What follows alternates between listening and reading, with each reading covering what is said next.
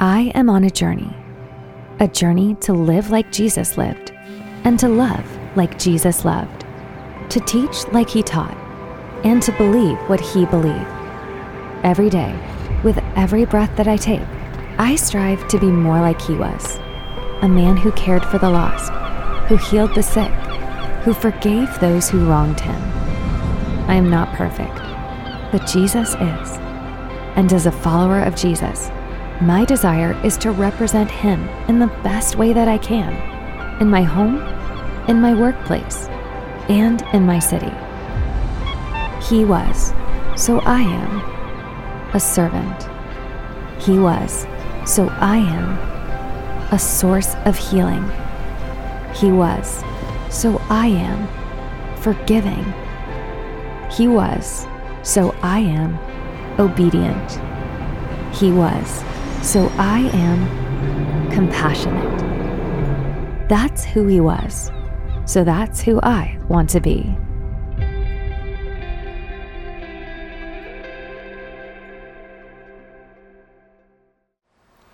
It was the final exam for a college course, and the exam counted as 75% of the grade. It was five minutes before the time was up, and the professor gave a very strict warning. He said, There are five minutes left. When I say put your pencils down, you must do it, or you're going to immediately be failed. So then he gave the one minute warning and then counted down from 10 seconds, and then finally got three, two, one. Okay, put your pencils down and bring your finished exams forward. Well, as the rest of the class followed the instructions, bringing their exams up one by one, one student kept furiously writing in an attempt to finish the exam. The professor shouted at him, Hey, you! I told you to put that pencil down. That's it. You're going to get a zero on this exam. Well, after the rest of the students had piled their papers on the professor's desk, the student walked slowly forward and he said to the professor, Do you know who I am? Do you know who I am? And the professor said, No, I have no idea who you are, and I don't care. And the student said, Good. And then he stuffed his exam into the middle of the pile and walked out the back of the auditorium. When Jesus walked the earth, he had many moments like that, I'm sure. Although Jesus' attitude was a little different than the attitude of that student. Jesus had similar moments where he looked across at an angry face and he asked, Do you know who I am? One day, because Jesus had healed a man on the Sabbath, the Jewish leaders were furious with him. He made them even angrier when he called God his own Father, making himself equal with God. Well, in response to their anger, Jesus laid down a truth about himself, a truth that we're going to get digging into for a few moments today, a truth about Jesus that we're going to actually apply to ourselves as his followers. Now, the Gospel of John tells us that in response to their anger over his claims, Jesus gave them this answer. He said, Very truly I tell you, the Son can do nothing by himself. He can only do what he sees his Father doing, because whatever the Father does, the Son also does. Now, I encourage you in your Bible or if you have an outline to underline the words only do in that verse. Only do. Have you done that? Okay.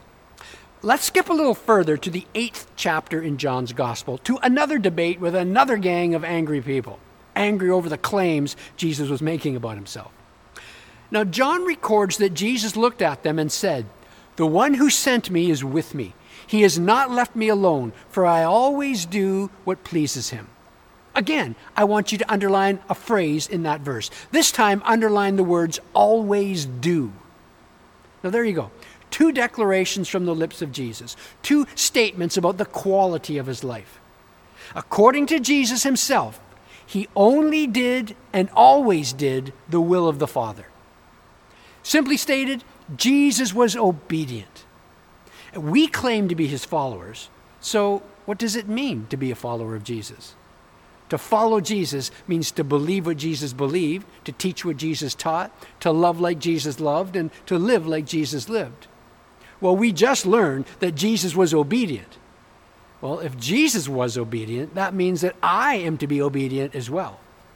So, okay, what does that look like? The most common word in the New Testament translated obey or obedience is the ancient Greek word hupakuo. Everybody say hupakuo. It's a combination of two Greek words joined together to form one Greek word. Hupo, which means under, it's where we get our word hypodermic, like a hypodermic needle goes under the skin. And then the word akuo, which means to listen to. It's where we get our word acoustic. Hupakuo. It literally means to listen under. So it means to submit or to obey. Now, the problem that many of us have with obedience is we have a bit of a warped view when it comes to this word. We tend to think of obedience as doing something that we're forced to do. Or we think of obedience as being forced to act against our will. It's something that we do because we're afraid we're going to be punished if we don't do it. It's the classic gun to your head scenario. In other words, if you can think, a robber comes and they ha- have a gun and they'll put it to your back or put it to your head, and you're not going to give them all your money unless they force you to with a gun to your back or your head. You're not going to give up your car unless they force you to with a gun to your back or a gun to your head. That's a form of obedience. That is a version of obedience, but that's not the biblical version of obedience. That is not the kind of obedience that Jesus experienced. So neither should it be the kind of obedience that his followers should experience either. This gun to your head kind of obedience is not biblical obedience. Biblical obedience isn't a gun to your head, it's more a history of your heart. Now, you say, what is history of your heart kind of obedience? What does that even mean? Well, history of your heart obedience is joyful and willing obedience. It's the result of what you have experienced in your past. It's obedience that's born out of historically positive interactions. Think in these terms. You have a financial advisor. She has been your financial advisor for 30 years. Now, for all of those years, she has wisely stewarded your resources to the point where you are in solid financial shape as your retirement draws near. She phones you on Monday and she recommends that you sell a certain stock and shift a certain portfolio around. So, how do you respond? I imagine that most would obey. Okay, but with which kind of obedience would you obey? Would it be with the gun to your head kind of obedience, or would it be with the history of your heart kind of obedience? I imagine it would be the second kind of obedience, the obedience born out of a history of positive interactions. That's the kind of obedience that Jesus experienced with his Father. And that's the kind of obedience that his followers are called to experience as well. Now, this dynamic is subtly displayed in how this Greek word for obey is used in the book of Acts. In Acts chapter 12, verse 13, we read the following It says, it's actually quite an unremarkable verse, actually. It says, Peter knocked at the outer entrance, and a servant named Rhoda came to answer the door. Peter knocked at the outer entrance, and a servant named Rhoda came to answer the door. In that verse, you actually find the word hupakuo, the Greek word for obey. You say, where is the word obey in that sentence? He goes to the door, and she, you know, Peter knocks at the door, and the woman goes to answer it. Where's hupakuo? Where's obey in there? It's hidden behind the word answer. The word translated answer in that verse is the Greek word for obey. You say, well, what's the connection between answer and obey? This verse gives us the fuller sense of what that word means. Hupakuo is what a faithful servant does when they trust a voice. They answer it, they obey it. Now, this distinction between gun to your head obedience and history of your heart obedience is crucial for us to understand. So that's why it's going to stand as our big idea today. Biblical obedience is not fear based, it's, it's a biblical obedience is, is love and trust based. In fact, here's the big idea obedience is what happens when love meets trust. Obedience is what happens when love meets trust. When love meets trust, obedience is produced. When love meets trust, obedience flows naturally. It's what Jesus did, and it's what every follower of Jesus is called to do. He was, so I am, obedient. An obedience that is produced when love meets trust. Okay, so now that we've laid some important groundwork, let's actually build upon that. And I first want to build upon it by dismantling another false concept when it comes to obedience. And that's this obedience is not how we access God's presence. Many, many years ago, I dealt with a family that was riddled with dysfunction. The dysfunction was really rooted in a father who played his children off against one another. Whichever child treated him best on any given day was shown affection that day. And whenever a child failed or faltered or stumbled, they would be shunned.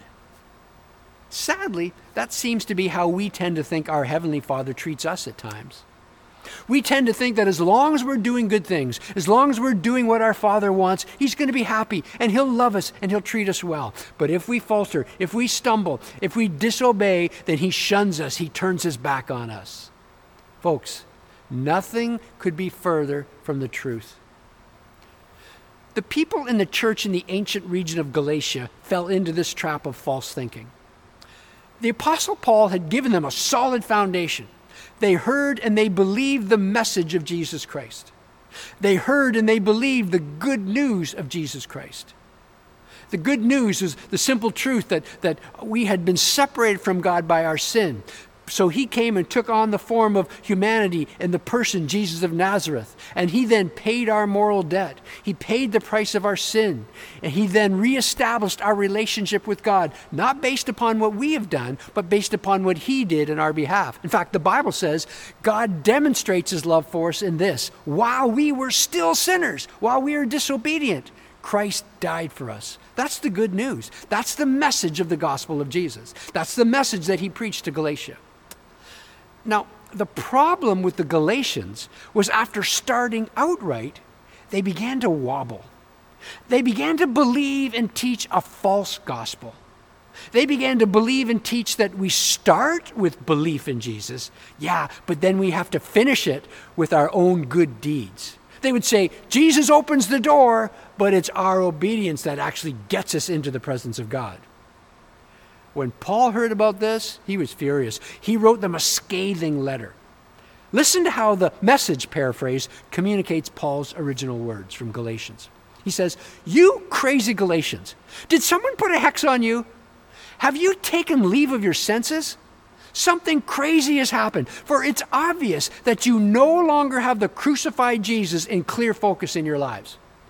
His sacrifice on the cross was certainly set before you clearly enough. He says, I preached clearly. Let me put this question to you How did your new life begin? Was it by working your heads off to please God? Or was it by responding to God's message to you? Are you going to continue this craziness? For only crazy people would think that they could complete by their own efforts what was begun by God. If you weren't smart enough or strong enough to begin it, how do you suppose you could perfect it or complete it? Did you go through this whole painful learning process for nothing? It's not yet a total loss, but it certainly will be if you keep this up. Answer this question for me, Galatians. Does the God who lavishly provides you with his own presence, his Holy Spirit, working things in your lives that you could never do for yourselves, does he do these things because of your strenuous moral striving or because you trust him to do them in you? Don't these things happen among you just as they happened with Abraham? Now remember, he believed God, and that act of belief was turned into a life that was right with God. Paul could not have been any clearer, and we need to listen to his words today. Yes, Jesus was obedient, and yes, I am called to be obedient as well. But obedience is not how I access God's presence. So, how do I access God's presence, you ask? In another letter to the church in the ancient city of Ephesus, Paul put it this way He says, For it is by grace you have been saved, through faith. And this is not from yourselves, it's the gift of God. It's not by works, so no one can boast. So again, Paul is emphasizing salvation, eternal life is a free gift purchased by Jesus on your behalf. It's a gift we receive. It's not a, a something, a, a work or something that we merit or work for. It's a gift we receive. Okay, then. So far, we've learned that obedience is not how we access God's presence.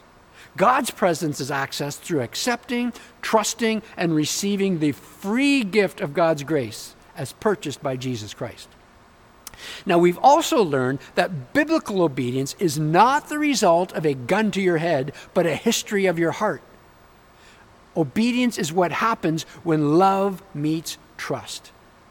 Now, with that as our foundation, let's quickly fill in further some blanks that should go a long way towards helping us live like Jesus lived in this area. Let's quickly highlight three key truths about what biblical obedience is. Now, listen carefully to what Jesus said when it came to obedience. I'm quoting Jesus now. He said, If you love me, keep my commands. Anyone who loves me will obey my teaching. Now, look what Jesus just did there. He linked love for him with obedience to him. If you love me, keep my commands. Anyone who loves me will obey my teaching. Now, get this this has nothing to do with earning his love. Don't slip into the old thinking. Jesus did not say, If you want me to love you, keep my commands. He didn't say that. He said, If you love me, you will keep my commands. Jesus is saying that obedience is how we express a grateful heart. Obedience answers the question Jesus, what can I do to express to you my absolute thankfulness for all that you've done for me?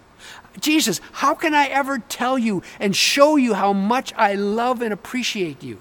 Jesus says, If you love me, keep my commands. The Apostle John put it this way in a letter he wrote John said, If anyone obeys his word, love for God is truly made complete in them. This is how we know we are in him or we are in relationship with him. Whoever claims to live in him must live as Jesus did. John taught that when we obey God, we are allowing love to finish its work within us. That's what John is teaching when he writes, If anyone obeys his word, love for God is truly made complete in him. According to John, obedience is love at work within you. Jesus was, so I am obedient. Why? Not because I earn God's love through my obedience, no. Instead, I obey God because obedience is how I express a grateful heart. But there's another reason why we obey God as followers of Jesus. It's also because obedience is how we experience a better life. Now, when I was a kid, I used to watch the show Let's Make a Deal. Let's Make a Deal is known for its audience members who dress in outrageous costumes in order to increase their chances of being selected as a contestant. Members of the audience are selected, and then they're given the opportunity to make a deal with the host. So, what will happen is the contestant will uh, have something of value placed in their hands, and then they're given a choice. Do you want to keep what we've put in your hands, or do you want to exchange it for another item? But the catch is that the other item is always hidden from the contestant until their choice is made. So the contestant doesn't know if they're getting something of equal value to what's in their hands, something of greater value to what they hold in their hands, or if they're getting a dud, something that is completely useless, of little or no value. That dynamic is the source of the tension and the entertainment on the show. So, imagine a contestant is called forward and they're given $500 in cash. Then the dealing begins. They're asked, Do you want to keep that $500 or do you want to trade it for what's hidden behind door number two? Now, there might be a trip for two to Paris behind door number two. There might be a brand new car behind door number two. Or there might be a donkey behind door number two. The contestant has to decide do I keep the cash that I have in my hand, or do I exchange it for the unknown, for what I can't see? Many of us subconsciously treat obedience to God like we're playing Let's Make a Deal. We're afraid to exchange the life that we have in our hands for the unknown life that God is offering us behind door number two. Hear me. Obey Him. God is not playing games with you. God loves you. He created you. He designed you. He knows and He wants what is best for you. Obey Him. Obedience is what happens when love meets trust. Obedience is not risking your life, obedience is how you experience a better life. speaking to his people, God declared this through the prophet Jeremiah. He said, I know the plans I have for you plans to prosper you, not to harm you, plans to give you hope and a future. Hear me. God doesn't have a donkey behind the door number two in your life. He loves you. You can trust him. So you should obey him. Obedience is how you will experience a better life. Okay, let's quickly touch on one last insight before we conclude. And this final insight should go a long way towards avoiding the mistake that the Galatians made. Remember, we touched on it a little earlier in today's teaching. You see, if we stopped here, the temptation might be to walk away and think, okay, Darren, yeah, obedience is good. That's what I've learned. And that means that I really need to work really, really hard. I'm going to work really hard on being a better Christ follower. I'm going to try even harder to pray more and to read the Bible more. And I'm always going to try to do the right thing. Now, don't get me wrong, those are all noble goals it's not the destination that I want to warn you about. It's the vehicle that you think will take you to that destination that I want to warn you about. See, the obedience that we're talking about today is not sourced within ourselves. Biblical obedience is not the product of our own willpower. Obedience is the product of God's indwelling spirit. Listen to what the Apostle Paul declared. He said this For it is God who works in you to will and to act in order to fulfill his good purpose. That's Philippians 2:13. It's God who works in you to will and to act in order to fulfill his good purpose. Now in your Bibles or on your outline, underline it is God. God. And the word works. I believe in the original Greek that's the word energios, where we get our word energy. It's God who is energizing within you. To do what? Well, then underline the words will and act. God Himself, by His indwelling Spirit, is energizing within you to will and to act to fulfill His purposes in your life, to live the life that He's designed for you to live. In his letter to the church in ancient Rome, Paul said this. He says that he who searches our hearts knows the mind of the Spirit because the Spirit intercedes for God's people in accordance with the will of God. Paul was reminding them that the indwelling Spirit of God is always at work within us. He's searching our hearts, working within our hearts and upon our hearts, shaping, fueling, directing our hearts. The indwelling Spirit is even interceding for us on our behalf. He's always seeking to steer us towards God's design for our lives. Obedience is not the product of our own willpower. No. Obedience is the product of God's indwelling spirit in our life. Our role is to cooperate with Him by interacting with His written words, interacting with His indwelling spirit, interacting with His church, and then obeying what we read, what we hear, and what we sense. Well, let's conclude. Jesus was, so I am, obedient. It's how I express a grateful heart. It's how I experience a better life. It's the product of God's indwelling spirit. Jesus was, so I am obedient. And I can do this because I know that He loves me and I know that I can trust Him. I can do this because obedience is what happens when love meets trust. So, what about you? Is there an area in your life when you know you're being disobedient? An area in your life where you know you are resisting Him. You're working against Him. Maybe it's because you were afraid. You didn't know if you could trust Him. Obedience is what happens when love meets trust. Listen, He loves you. You can trust Him. Obey Him. Or maybe you're watching, and if you're honest with yourself, you know that you are outright rejecting the will of God. You are deliberately disobeying. Well, obedience is what happened where love meets trust. So I need to ask you this question. If you are deliberately disobeying him, you need to ask yourself the question Do I really love him? Let's pray right now together. God, I thank you that you first loved us.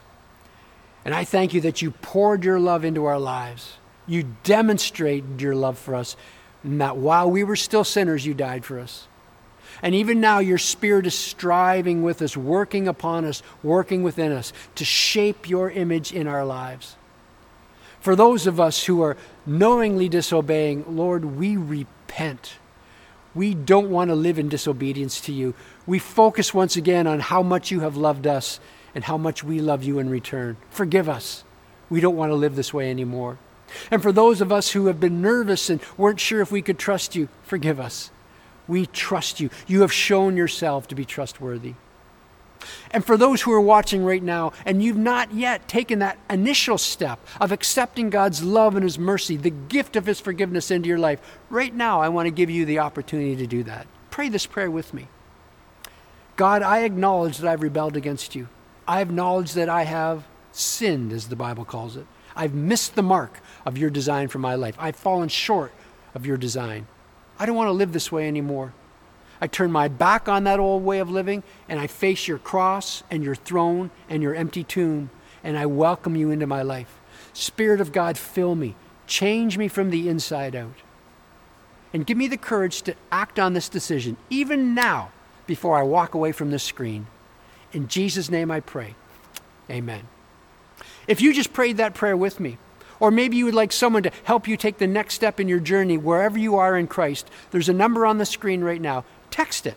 And someone will respond to you and help in any way that they can. No, don't worry, you're not going to get a phone call. You're not going to be put on a mailing list. We'll simply respond to you, answer your questions, and help you in any way we can to take the next step in your journey towards Christ centeredness. God bless you. Thank you for being with us at Broadway Church today.